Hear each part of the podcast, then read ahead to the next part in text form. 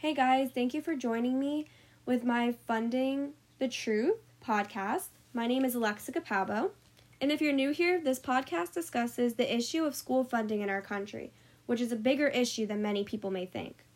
So let's jump right into it. Let's start with School Funding Basics by Stan Karp.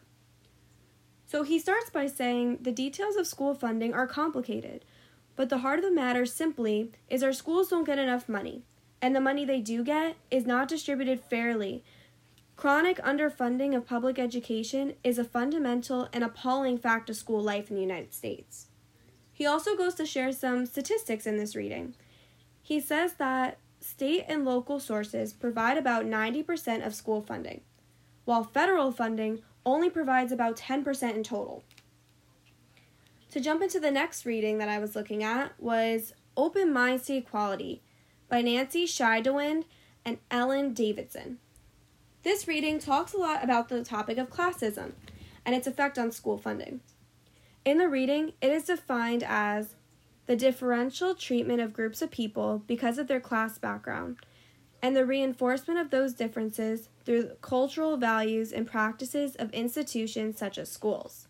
It says that schools are one institution that advantage children with class privilege and disadvantage those without.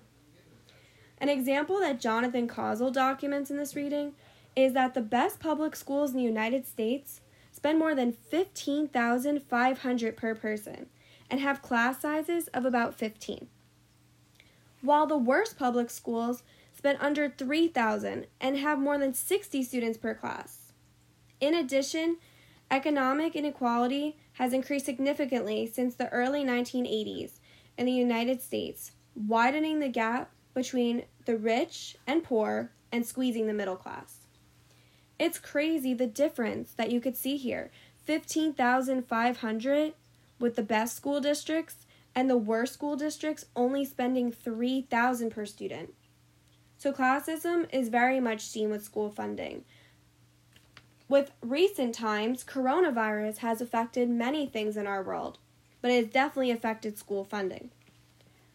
On chalkbeat.com, Matt Barnum has an article called School Budgets Are in Big Trouble, especially in high poverty areas.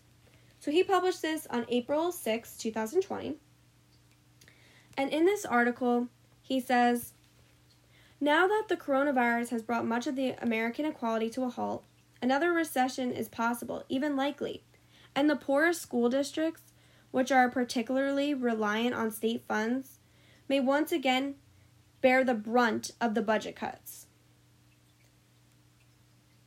So, because of the coronavirus already affecting a lot in the economy, these school systems that have already struggled are going to start struggling even more. It says that students of low income families are experiencing particular challenges accessing online learning and other services with schools being closed. With these students not getting these resources, it affects them very much because most students weren't even at school at this time and were relying on online. Rebecca Sibilia, who is the head of the school funding group EdBuild, says there's a potential squeeze that's happening here that is going to destroy equity if we're not careful.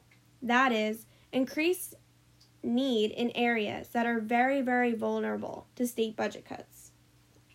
Another article that I looked at that also discussed coronavirus and how it was affecting school funding was by Mark Weber, and it was on the New Jersey Policy Perspective website. And it was published on April, uh, actually August 10th, 2020 which is called School Funding in New Jersey, preparing now for the 2020 through 21 school year.